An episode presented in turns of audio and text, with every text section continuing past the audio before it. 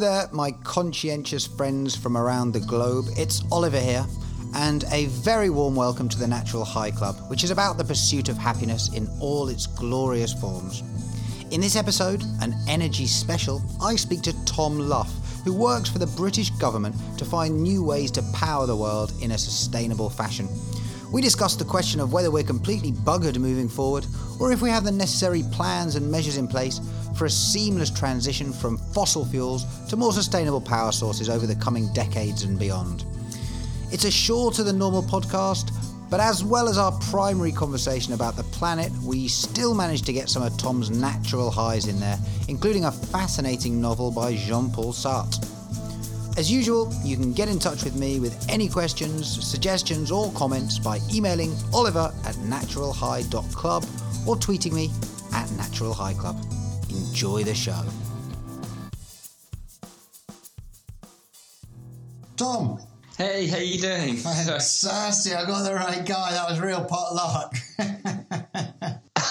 I think I don't know if there are other ones on there, but yeah, um, no, making out as if you've got a really rare name. it's not not that it's not that common. No, it's not that common. How are you? How are the Dickens? Good, yeah, really good. And how's parenthood? Because I, you know, I know you, Tom, as a very, very busy, busy man, and I wonder how you've managed Yeah. to assimilate another extra huge element in your life. Um, it's it's simply a priority thing that with Dennis, um, I kind of realised that he's much more important, and I spend much more time with him and, and outside work and leave. Generally, I mean, I'm I'm not as good at leaving as I would like to be, like leaving on time as I'd like to be, but. Um, it's it's definitely definitely possible. You must be working less hours then, if with, with Dennis as well. I think I'm working less hours, but I'm probably um, Doing more. more more productive. Yeah, um, I realised when I was working uh, longer hours, which is um, that time to think is really important, and the time to think isn't always, you know, if if you work if you contain your hours a bit more and work reasonable hours, and you're not really exhausted, then you have much more time to think, and you you make better decisions. I think. Could I use the term smart working, maybe? Would that be at all appropriate? Oh yeah, definitely. Well, that's that's a term that I've been trying to use, not not so much for myself, but actually when we do um, when we do moderations and sort of appraisals of people at work to decide, you know, what what kind of how to, how to rate them. I, I've really pushed the term smart working because there's a tendency to think, well, let's reward people who kind of like manage big crises and that kind of stuff. But actually, the best people really the ones that work smart and avoid those kind of things from happening and make the right decisions early on. So yeah, I think smart smart work is, is the right way. It's all about the output, isn't it? Rather than when you clock on and when you clock off, surely, in this day and age. Exactly. Um, we're moving on to work more quickly than I'd like, but um, we will move on to more, le- more leisurely aspects of life again in a minute. But basically, Tom and uh, just to explain to my uh, to my show, Tom and I go back a long way. As far as I can remember, he's always done some important sounding job for the Ministry of Defence or the government in general. But when I looked at your most recent job title on LinkedIn, I saw head of financial incentives, um, comma clean electricity, and I thought that's exactly the sort of person that I would like to interview. Uh, someone who can tell me what the hell's going on with the status quo in terms of energy in this world. Hopefully, hopefully. So I wonder if you can tell me, um, to a degree that you're comfortable with, what your job entails. Funnily enough, um, since uh, since I put that stuff on LinkedIn, maybe this is a good thing about LinkedIn. I actually got um, sort of a promotion, which is which is quite nice. Um, so the the work um, really it's about trying to get more um, clean electricity. So um, our electricity is traditionally produced by fossil fuels. That's kind of gas, coal, but there's also a bit of nuclear in the mix as well. Um, and the aim of the work is to change that mix so we have more low carbon electricity or clean electricity, uh, which might be uh, uh, renewable uh, electricity. Uh, it might be more more nuclear electricity, and it might be um, uh, things called carbon capture and storage, which is where you have fossil fuels, but you, you kind of keep the emissions from that. Um, and my, my, my particular focus has been on renewables, and I've been leading a couple of um, support schemes basically to pay for, help pay for renewable electricity. Because the problem uh, with renewable electricity is it's tended to be more expensive than uh, coal and gas. So the only way uh, we've found to get people to produce it is to give them a little bit of a top up so that it's worth their while, and then they go off and produce it. So, how long have fossil fuels got left? Is can you estimate how long it is before that resource completely dries up, coal and gas and things like that? Yeah, that's a good question. I mean, um, to be honest, I don't think anyone really knows because um, there's there's quite a lot of it in the ground, but then it's the cost that you have to pay to extract it. So you can keep you can keep putting more money into it and get getting more and more out. Um, but at some point, you're going to say it's not really worth it. We might as well use other forms of I see. of power instead. Uh, do we have a good plan in place for renewable fuels for the next century and alternative um, sources of energy, or would you say that we are in crisis already? Um, I, I'm I'm not a scientist, so I wouldn't I wouldn't tell you um, categorically where we are on on sort of actually is the planet now beyond beyond repair. Um, I think the Paris deal that, that was reached um, at the end of last year was a really good step forward. And by all accounts, um, the experts were saying, you know, if we can do all of this, this is just about this is just about enough, and then and then we should be um, we should be on a kind of a sustainable footing. Can you explain quickly what happened in Paris? So what what happened in Paris was every every year for the last uh, well, since about 1997, uh, lots and lots, in fact, probably even before that, but lots and lots of um, meetings around the world to bring together all the different countries to say, um, can you commit to reducing your emissions? And what Sure. happened in Paris was there was a bit of a breakthrough in terms of um, where the experts wanted us to get to. Uh, there was a breakthrough in, in terms of countries kind of signing up to uh, to meet that that sort of target. It's a difficult one, that isn't it? Because I suppose you know a country, for example, like America, would be sort of forthright about the idea of reducing, you know, uh, carbon emissions, etc., in their in their industry. But then a country like China, for example, would possibly have a problem with that because they're a real manufacturing country at the moment, aren't they? And America's already gone past that, I suppose, in many ways. They've become a service sector country, you know, a country which is strong in, in terms of financial institutions. So. Do you understand where I'm going with that? Yeah, definitely. That's the big thing, and um, that's why it's been so hard to reach an agreement. Um, and um, you know, quite honestly, we we need to recognise the fact that we've already gone through all of that um, hard work. And we pumped out loads of emissions uh, in the past um, to get to the level of development that we have in this country and, and America has in, in, over there.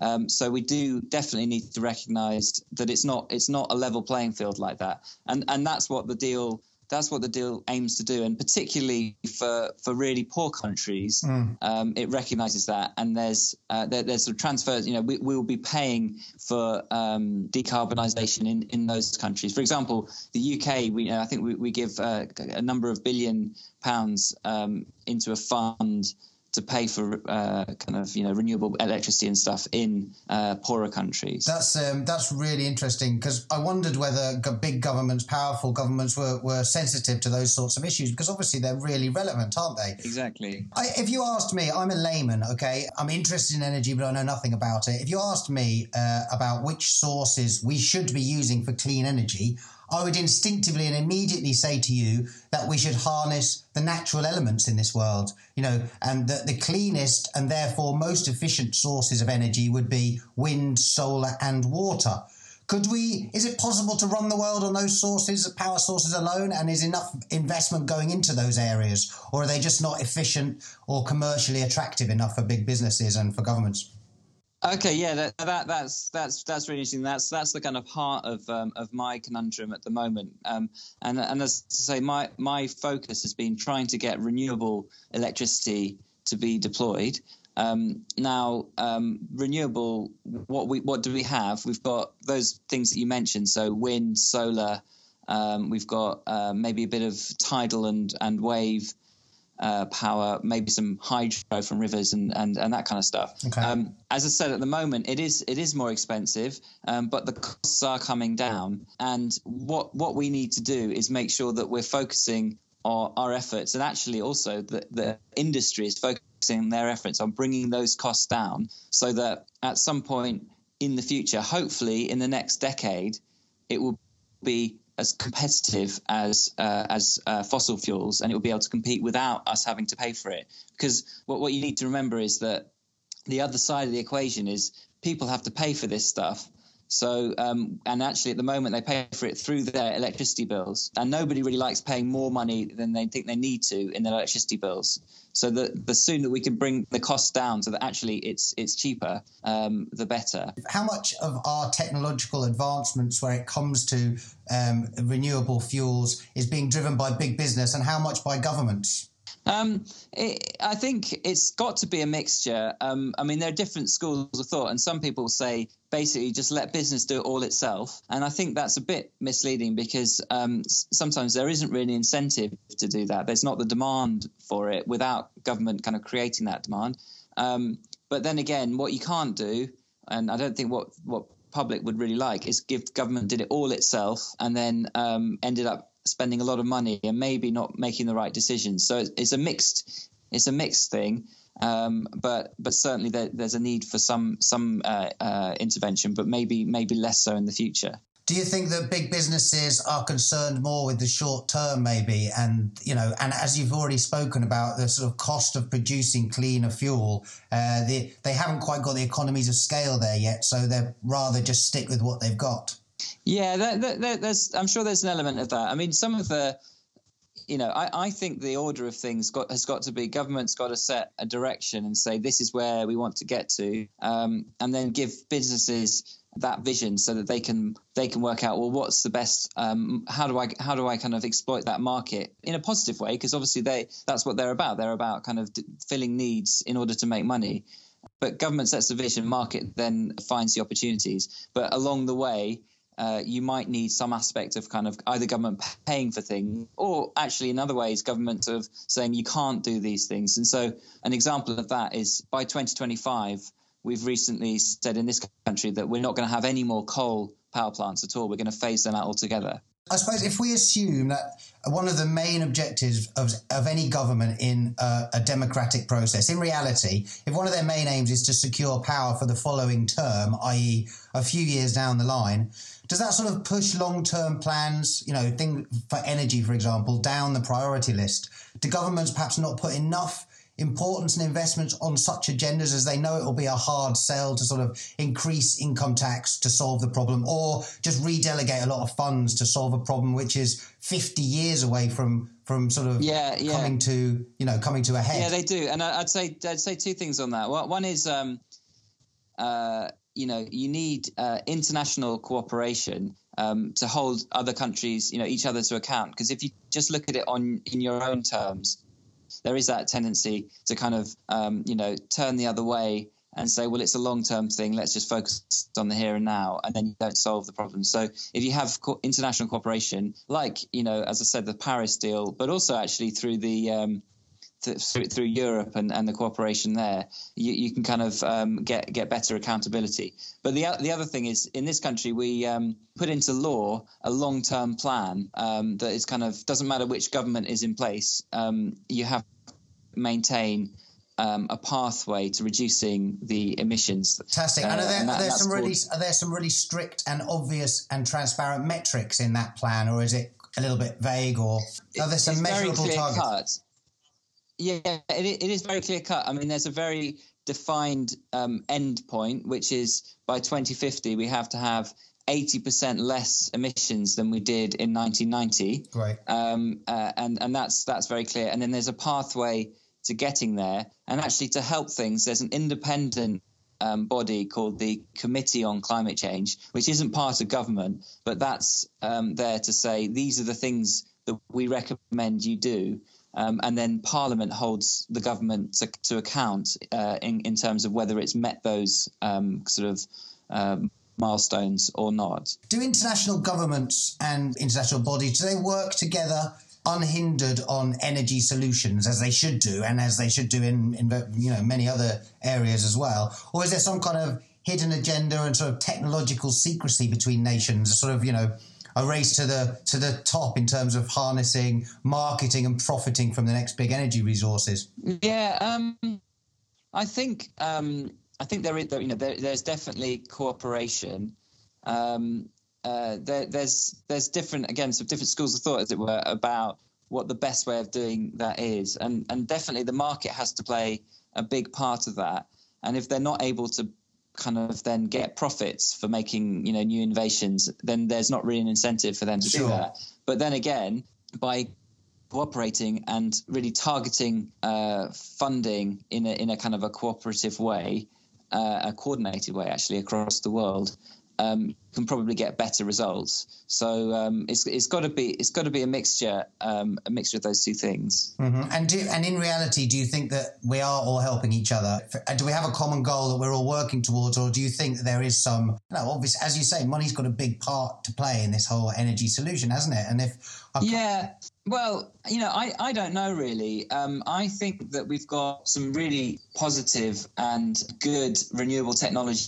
Solar, for example, that's come down in cost um, significantly over the last five and ten years, um, to the extent that in some places, uh, like in Mexico, it's kind of competing with fossil fuels already, which is which is really amazing awesome, um, wind power um, in in this country, um, particularly offshore wind, uh, has a has a huge potential. Uh, it's coming down in cost quite quite significantly. So you know there there and actually hydro power, which is something that we've been doing for a long time, and we forget it's a renewable power sometimes. Um, that that's that's um, been you know really it's quite an established technology already. So I'm not sure if there's necessarily like a big I mean, I'm sure there will be all sorts of new technologies that come in and, and change change the way we see things. Um, but I, I think the, the thing at the moment is can we keep getting it built, um, and that will grad- gradually drive down the cost. in theory, could we roll out a, a solution which is purely based on wind, water, and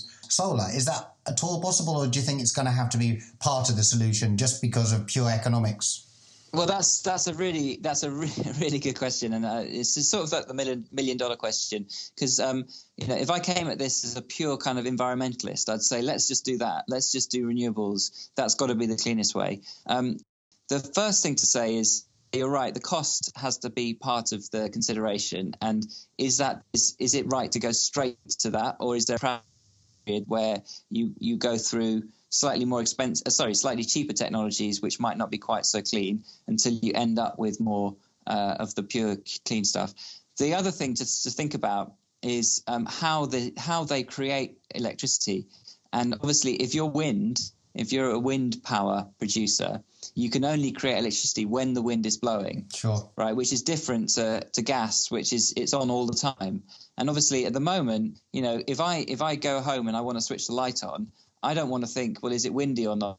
And therefore do i can i switch my light on? I just want to have electricity straight away. So there is a lot of work going on thinking about well how do you better balance the uh, the sort of electricity system so that instead of having to um, have the sort of demand, uh, sorry, the supply following the demand, i.e., switch my light on, therefore you need to have gas burning, have it maybe more the other way around, which is actually, do I need to have um, uh, that electricity produced all the time, or can I spread it out like having, you know, storage? If you had like more batteries, then it wouldn't ma- matter so much when the wind was blowing because you'd store your battery up and then use it when you need it. Um, and actually, there's one one final thing I'd say on that, which is a bit bit kind of complex to get to explain. I probably won't explain it very well, but it's something called um, demand side management or demand side response, and that's where you kind of say, well.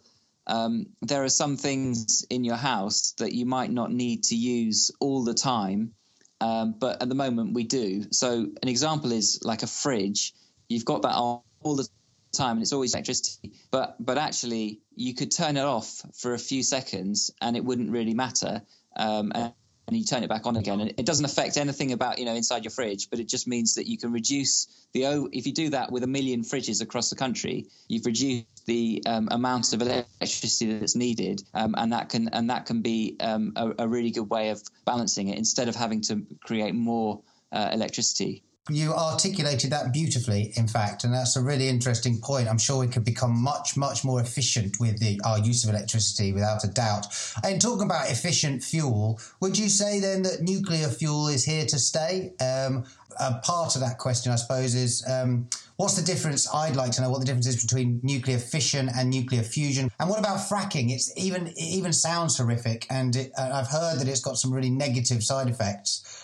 What, what about these these three forms of of, uh, of power? Are they, Yeah. Is there any future in any of those? every technology has kind of pluses and minuses Sure. to some extent. So there isn't there isn't going to be a silver bullet, and um, really from a kind of uh, if you're going to be sensible about this, you want to have a mix of different technologies. Uh, you know, at, at least for the early stage until you know which one is going to be the long term future. Because if you put all your eggs in one basket, you might end up uh, you know, uh, with with problems. Um, nuclear, um, I always get mistaken between what is fission and fusion. I'm afraid, uh, but. Uh, uh, one one of them is a proven technology that we already have. Um, the the other one could be amazing. It could be a massive game changer, but but it's always just out of reach in terms of the uh, the, the technological development. So we, we we we haven't actually been able to do it in a way that's that's kind of cost effective yet people have thought, well, maybe it's just around the corner, um, but but it but it, it's never quite materialised. I mean, it's a big percentage of our fuel consumption these days, isn't it? Nuclear fuel. We we've got twenty percent or so, something like that. There's a great um, app you can get. I don't know uh, what, what the name of it is anymore, but uh, it shows you at any given time what, what our electricity mix is, Wow. and so it tells you how much is renewables, how much is uh, coal, how much is gas, how much is nuclear. It's really it's really good. Oh, I'd love to Um, find out what that's called. I will definitely do some research on that. So, uh, what Um, about what about fracking? But, but yeah, you're right. Fracking, uh, fracking is probably the most kind of contentious uh, issue at the moment in, in the energy space, or, Am I right or in thinking they're doing least. it a lot in the States? Yeah, America's doing it a lot. We're we're we we've got the go ahead to do it, and um, uh, uh, but there's been lots of lots of kind of backlash, and especially from the kind of the the environmental groups that um, are saying, you know, how can you say that you want to reduce your emissions when you're doing all this work to produce more gas? Um, and and I think that's I think that's probably looking at it slightly the wrong way, which is, you know, we are we're, there's still in our plans quite a long time left where we will still need to use gas. And if we can reduce the cost of that gas, then that's that's a good thing. And if we can reduce the uh, the instability or increase the stability with which we can we can get it, then then that's a good thing. There's there's been a link um, put forward by some people that say that it creates earthquakes. Um, now I think I think there is a very very minor uh, link there, which obviously, you know, if you're in the region, you'd want to understand and, and, and think is that is that a risk worth paying? Um, but um, I think I think it's been proven that it's a very very small um, link. So I mean, I don't know. I'm I'm overall, I would think that it would be great if we could do as much as possible from from renewable stuff. But while we're still using um, gas, um, it seems sensible thing to, to kind of get the the uh, the, the resources uh, where we can. in your opinion, uh, your experience, which energy source is sort of garnering them, gaining the most interest uh, amongst um, governments and, and big businesses right now? Which is the one that's getting the most, that's gaining the most, sort of generating the most excitement? Um, it's got to be solar, um, and that's that's because it's a global it's a global phenomenon, and um, there are lots of countries now that are thinking, you know, we could we could do a whole load of solar, um, and it's probably about the you know not too much more expensive, uh, if if at all, than fossil fuels, and especially if you combine it perhaps with some kind of storage system, which means that because obviously solar, the problem with solar is you can only use it in the daytime. But if you can combine it with with uh, with storage, then then that would be great. I mean, I think for this country, um, offshore wind is the um, is the one to watch, um, and uh, we've already got the world's biggest resource of onshore wind, and you know, in, in terms of the number of wind farms we've got out at sea, um, we're kind of getting further and further out, uh, which is giving us more and more um, electricity production. Um, and and and I should say, you know, about offshore wind is that you don't get kind of people saying, "Well, I don't really like the look of that," um, uh, or, or, you know, in my in my backyard kind of thing. Um, it's something that's out at sea and and um, uh, uh, and sort of isn't isn't so visible to people. Uh, we're talking about wind power terminals, right? I think they look great. You know, I do I do too. Um, Such a small price to pay for clean energy. Yeah, I, I do too. I think I think there's clearly um, a, a, a chunk of society that that doesn't like it, and especially in the kind of you know in the green fields. But I you know I think it, I think it looks great. But then again, I quite like the look of some pylons as well. But I know a lot of people don't like that. I wouldn't go that far. But but I, I kind of maybe I'm a bit more pragmatic, bit more pragmatic about it. I think well, you know, this is stuff that's carrying electricity to people, so you know, it's very it's very useful. Uh, and therefore, I, I, I, I, pref- you know, I don't, I don't, I can put up with it. It's very interesting what you're talking about, sort of um, being able to store power and, and gen- uh, energy as well. I've been reading quite a lot recently about Tesla, and, and would they be relevant to this discussion? Because I think they're developing. Yeah, absolutely. Yeah, definitely. So I think they're basically a car a car manufacturer. That's their that's their core thing, um, and they've gone into electric vehicles, which is uh, a potential game changer sort of for the future. And their key thing is uh, the battery. So if they can get kind of cheap enough batteries that are efficient and effective um, then that will be the thing that they need to get electric cars uh, to be really competitive against uh, other cars. To your knowledge, are they sort of finding ways to store energy in a different way with these batteries, or? Um, I don't know if it's storing in a different way. Um, I think it's just making them more efficient. I mean, I, am sure it is doing it in a different way, but in a way that I don't I don't understand. Um, but it's still it's still you know as you and I would think of it as a battery. Also, there are different types types of storage. I mean, I don't know if Tesla's doing it so much because Tesla's kind of focusing particularly on on the sort of the battery kind of thing. But there are other things, uh, like for example, you know, you pump water um, up a hill when you've got the electricity, and then you keep it up there until you need it, ah. and then you ah. let it go down the hill, and it turns a sort of a turbine. Um, and there are other other kind of things, uh, you know, new things um, that that we're that we're learning how to do like that that that could uh, that could help. If you wielded all the power in the world in terms of finding a solution, if you were the man to flick the switches to find a solution for our energy crisis, what would be your top line decisions to expedite and, and, and ensure the yeah the proliferation of the human race? Um, uh, that's I mean it's a it's a, it's a big that's a big one. Um, and I don't think there's a single a single thing. I mean you know you need to use the various kind of policy tools available. So international cooperation is is key because no country can do this on their own. Both in terms of um, you know if we reduce our uh, emissions in this country, then we're only like one percent of, of of what's going on in the world. So international cooperation, I think um, there's definitely still a part to play for uh, supporting uh, new technologies like renewables to bring their costs down. But I think you've got to do that in the context of saying, you know, that's not going to be there forever. That support has to gradually phase out so that the uh, technologies can stand on their own two feet in the future. I talked about uh, sort of what's called the smart agenda, which is about storage, about um, uh, more efficient use of our assets. So um, rather than always having to turn up electricity production when you need demand, maybe you can better match the demand with with the production you've got, but obviously in a way that doesn't that that, that consumers are happy with. Uh, and, I, and I think, yeah, overall, a kind of uh, a mix of technologies until you know for, for, for the medium term at least. But I, I, I guess my my vision my vision would be you know in the future uh, in in the UK, let's say um, specifically, uh, a, a, situation where you have you know lots of offshore wind because the cost has come right down. You have every pretty much every rooftop has solar on it, including on factories uh, and and supermarkets and things like that. Particularly on places like that. Uh, yeah, particularly on places like that. Um, possibly some nuclear um, to, to, to, back you up. Um, you have almost no gas and coal, um, and you you help balance the system with lots of storage in people's houses and, and they use electric cars. And you have sort of smart meters, which means that there are signals sent instantaneously that allow you know your various appliances to be turned on when the electricity is being produced um, and you're at work and you don't know you know you don't don't really care about it rather than um, all being turned on at the same time when when the when the electricity isn't being produced. The internet of things would it be somewhere in that sort of realm? Yeah exactly exactly I look around me these days and I sort of go for a walk in the evening streets, for example, and I see shops, massive shops with all of their massive, crazy light display, displaying all their stuff when the shops closed. And I, I think about our use of energy, and it's it's it's absolutely unbelievable when you look at a small area of the world and think the whole world uses that sort of energy.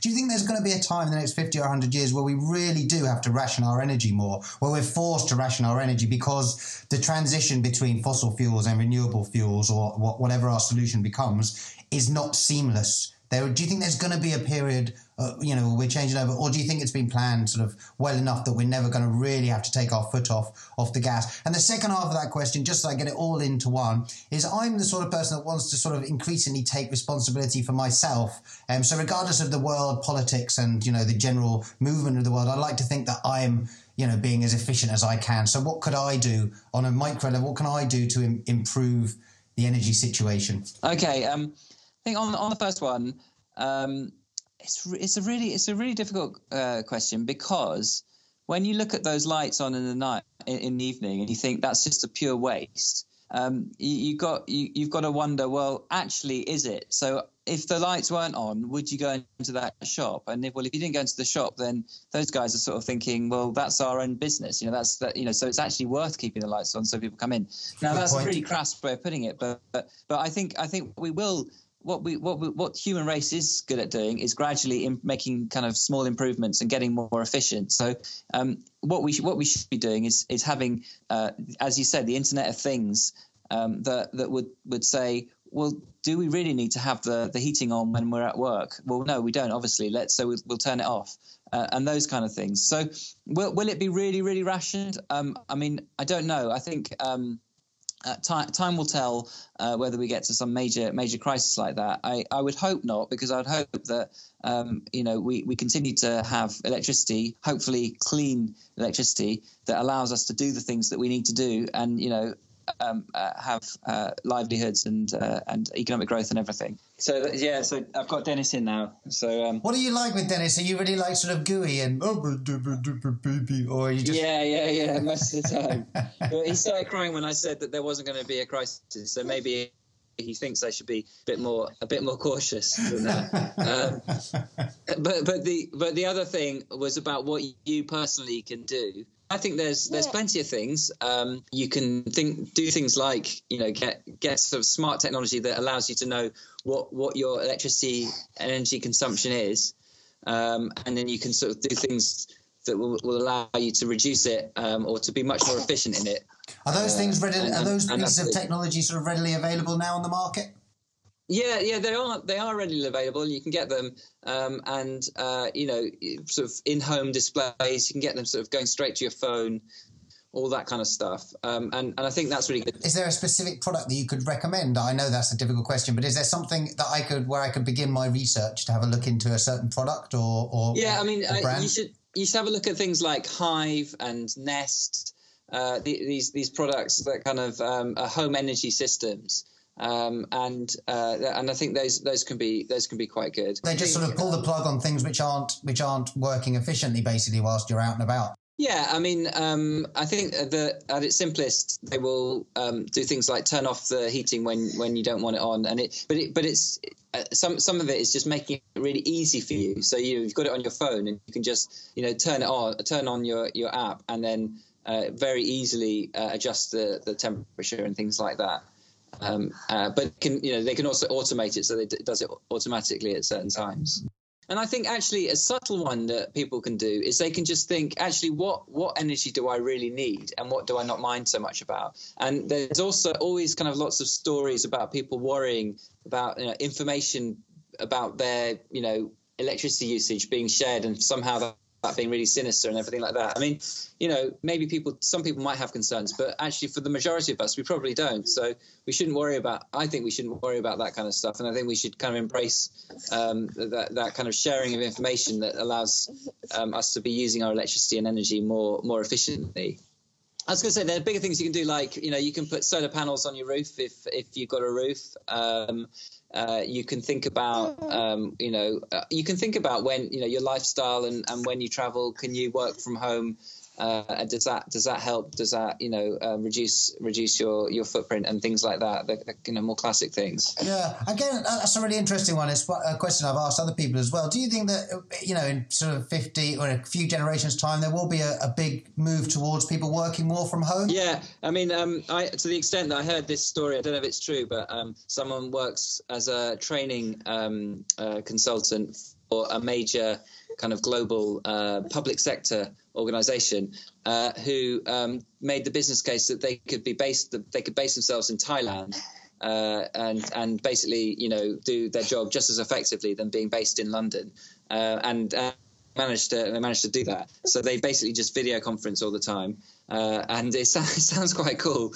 Um, I, I don't know I don't know if it works, but I, I think I think it does, and I think um, you know we've got systems in place where people can work from home, and it's just the same, you know, as as as being in the office. Also, it'll be really exciting because then we could open up. You know, people will be working all over the world, and you know, uh, you not you wouldn't be limited to to, to, to specific conurbations. You could you could go anywhere. It would be absolutely amazing. I think the practical um, considerations for manage senior management and for companies is would they be able to, you know, oversee and manage the output and the productivity of their staff members if they were working remotely?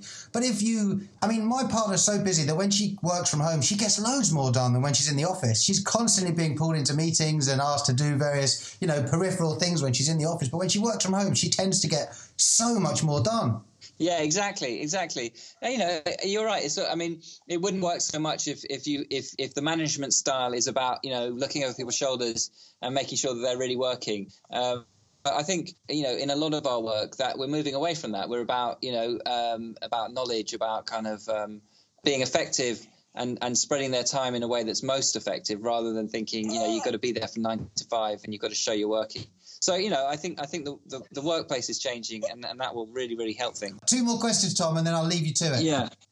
This is a question I ask everybody on a completely separate uh, issue. Inspiring bits of culture. Who's your favourite band? What what band inspires you most? The Country Sound. Uh, it's quite good. Have you heard um, First Aid I, Kit? Uh, I have a little bit. Yeah, yeah, that's quite good. They are uh, But to be honest, um, to be honest, nothing really, nothing really cuts it out there.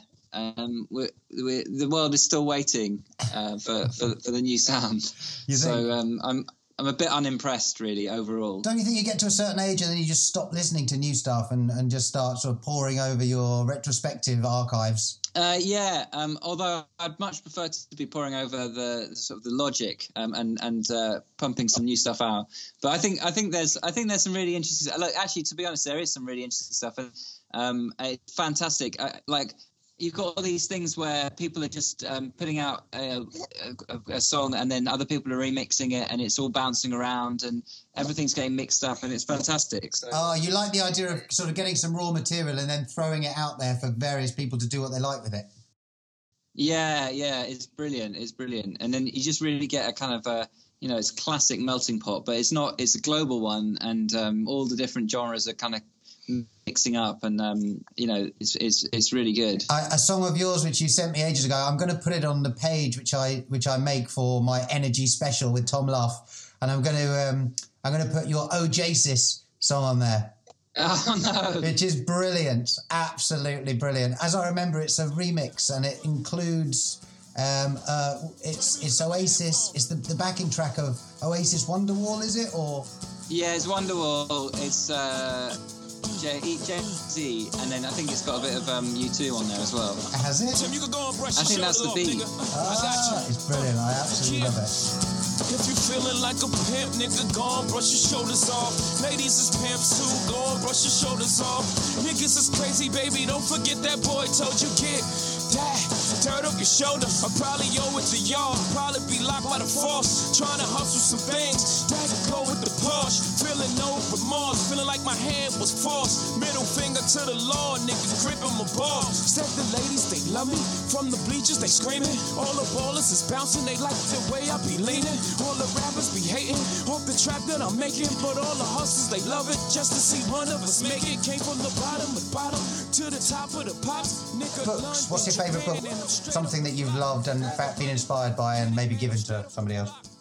Uh, can I give you three?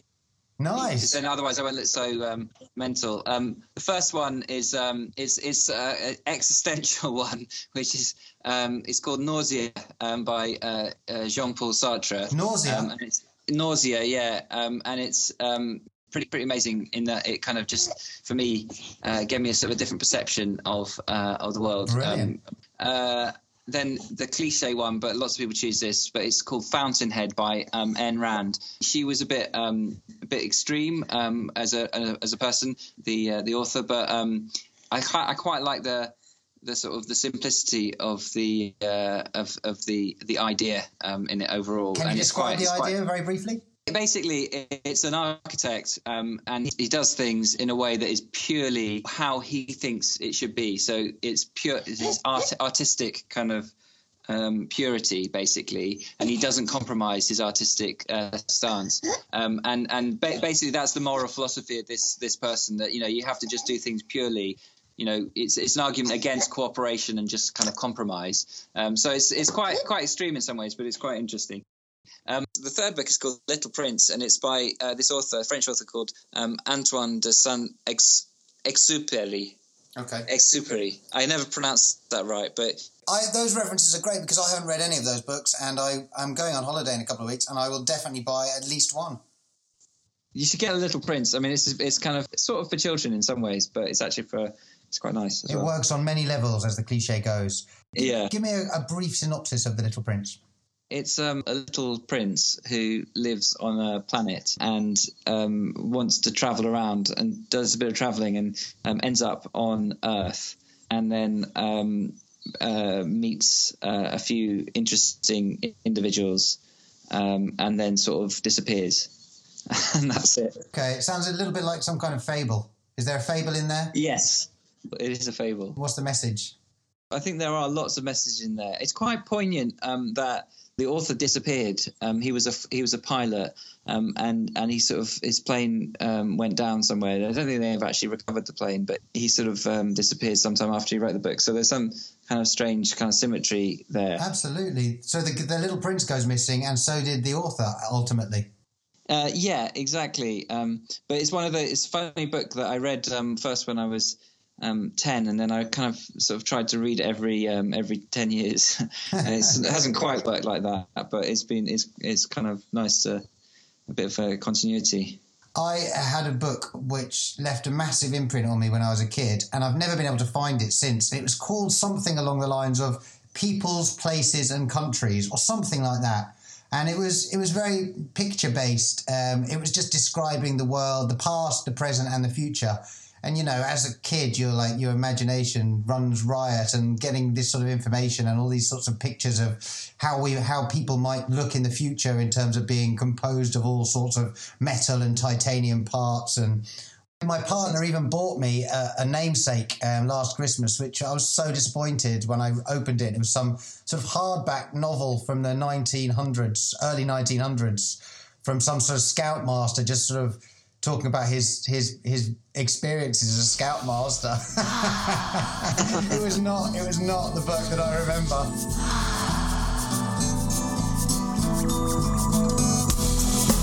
The natural high.